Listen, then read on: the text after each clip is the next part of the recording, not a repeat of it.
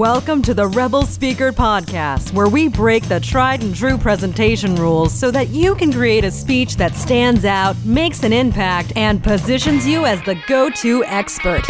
And now, your host, the instigator of the Presentation Rebellion, Dr. Michelle Mazur. Every movement and every speech must be moving people away from something, away from something that's in the status quo, and towards something else. In the last episode of the Rebel Speaker podcast, we talked about what you're rebelling against in the status quo of your industry. What do you want to shake up? But rebelling rebelling isn't enough. Pointing out that something needs to change isn't going to make your message spread and make a lasting impact. We saw this with the 99% movement. They rebelled against Wall Street, but they didn't have a vision or plan for how to change the status quo and what it would look like if they changed it. So the movement ultimately fizzled. The rebellion is the first part of being a speaker who starts a movement with their message. Figuring out what is causing people a challenge or a pain that needs to be overcome. But the most important part is you've got to show what people are moving towards in your speech. What is that vision for the future? What's the result? Where are we heading? And that's what we're talking about on this episode of the Rebel Speaker Podcast.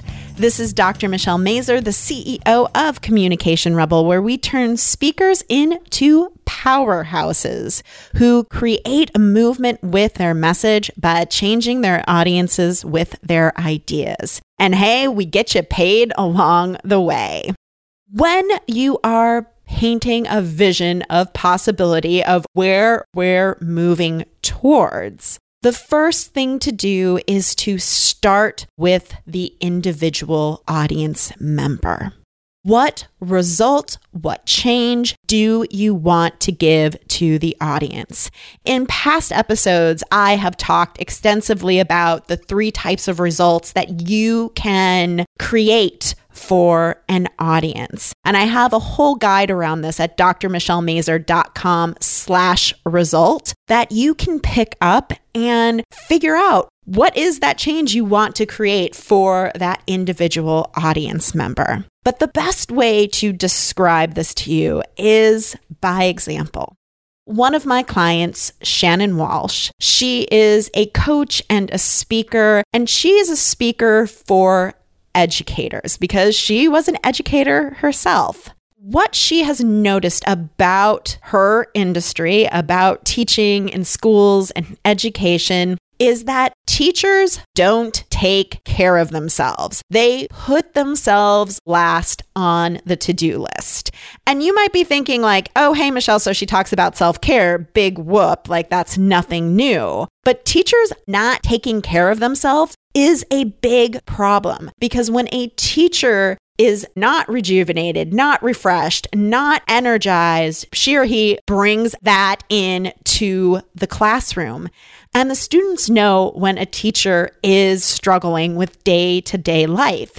It's a big, big problem that she wants to solve. So, the way that she solves this at the individual level, she wants to produce a behavior where teachers and educators put their joy first. In fact, the big idea of her movement is hashtag joy first, which I love. Hashtag joy first. That is what she wants to accomplish for the individuals in the audience to take care of themselves, not by just going and get a pedicure or a facial, but by doing little things that bring them joy, that rejuvenate them, that make them happier so that they can be more effective in the classroom. That's the change she wants to give to each member. Now, the second question to ask is yes, we've started with the individual audience member, but what does this change mean for an industry as a whole? If every teacher she speaks to makes this shift to put themselves first, to make sure that they take care of themselves, then what does that mean for her industry as a whole? If a teacher puts joy first, they show up in the classroom ready and prepared to teach. And if you have a better teacher who is more on the ball, students get better outcomes. They learn more because if a teacher is happy, the classroom is happy. Another huge implication beyond the students is that teachers stay in the industry. So many teachers burn out and leave education, and these are really good teachers who our society needs to be educating children. And so, if teachers are leaving the industry, that's a huge challenge to overcome. But if they start putting their joy first, start enjoying their jobs more and taking care of themselves, they are not going to be burned out. They are not going to be overwhelmed. And schools get stronger. Now, this is the reason why she gets hired to speak because schools want to retain good teachers. It makes the school look good and it makes parents want to send their children to that school. So, if we have stronger schools and better teachers and better outcomes, well, Shannon is changing the world. So, what if you are a personal development or motivational speaker? What does this mean for you? First, I'm going to tell you drop motivational speaker from your title and then go listen to my podcast on the five big trends for 2018 because motivational speaking is not where it's at. So let's go to one of my favorite examples, Mel Robbins. Now, Mel is definitely in that personal development slash motivational place. But Mel is clearly rebelling against something. She is rebelling against procrastination and people staying stuck and not doing what they want to do. She wants to move people away from that. Do you procrastinate? I know I do. And I know that's something that I've been using Mel's work to help me with. And Mel believes that confidence comes through action, even if we don't feel like taking it, because we never feel like taking action when we're waiting around to feel confident.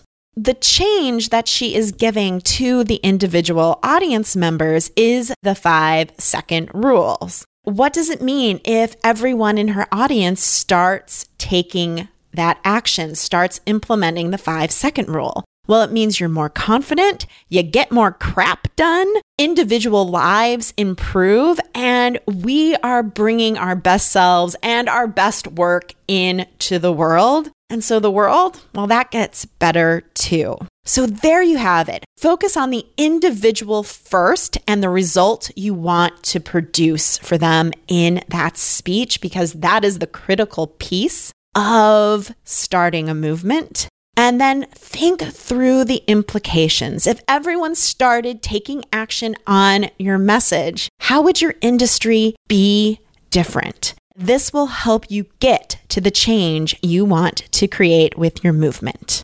You don't have to create a movement with your message all on your own you can go to drmichellemazur.com slash speak and book a free 30-minute consultation with me so that you can have that message that you must share, that spread so that you can profit through the impact that you're making. And during that call, I'll tell you how we can create that.